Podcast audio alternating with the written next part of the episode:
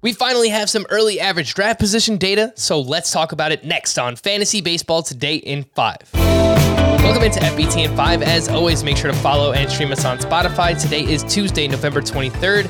I am Frank Stampfl, and I am all alone today, but that is okay. I mentioned we have some ADP. 14 drafts have happened over at the NFBC. That's the National Fantasy baseball championship. So we'll do some ADP battles, some standouts to this point, and I crowdsourced these. I asked some questions on Twitter and Facebook, and the first one that we got was Mike Trout at pick 15.9 versus Freddie Freeman at pick 18.7. And Mike Trout, we know that when he's on the field, he's still going to be really, really good. He played 36 games this past season, 333 batting average, eight homers, two steals.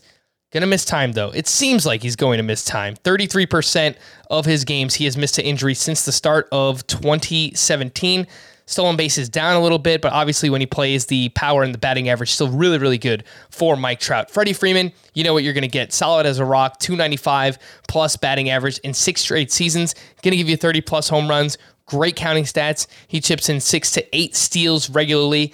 Don't think he has the same power upside as a Mike Trout, but much more dependable. He's only missed seven games over the last four seasons. On top of that, there's really not many standouts at the first base position this upcoming season. You have Vlad, who's going to go in the first round. Freddie Freeman's going to go mm, probably early second round more often than not. Uh, there's some names in that mid range, but there's not that many standouts. I know it sounds like I'm going to go with Freddie Freeman here, but I'm not. I'm actually going to go with Mike Trout. I think when he is healthy, he is still clearly better than someone like Freddie Freeman. He's going to give you more power, probably a little bit more speed. I think probably a better batting average as well. So a little bit lower floor for Mike Trout, but I think the upside is better. I will go with him.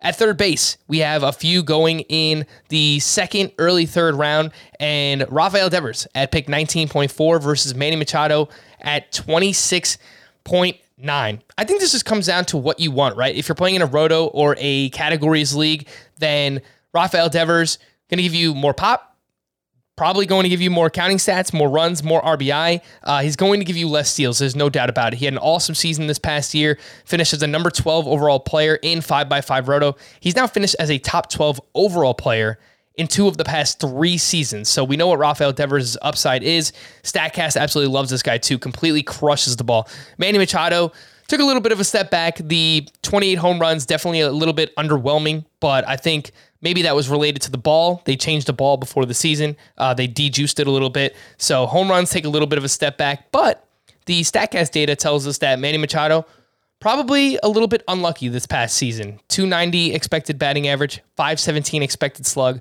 Those were both better than his actual batting average and his actual slugging percentage. So I like both of these players quite a bit. I think Rafael Devers' upside is still higher. While you're going to get less steals, you're going to get more pop. I think a similar batting average from both Devers and Machado, definitely going to get more counting stats than uh, from Rafael Devers. So I will take him over Manny Machado. Let's go to a few shortstops. We have Wander Franco at pick 47.7 and Francisco Lindor at 53. Point two, Wander Franco comes up this year, plays 70 games, 288 batting average, seven homers, 53 runs scored, only two steals, has that ridiculous 43 game on base streak, and the guy looks ahead of his age. He's what ter- just turned 21 years old or about to turn 21 years old. Great plate discipline, great eye at the plate, doesn't strike out, makes a lot of contact. Just wonder what the upside is his second year, right? How much power, how much speed are we going to get?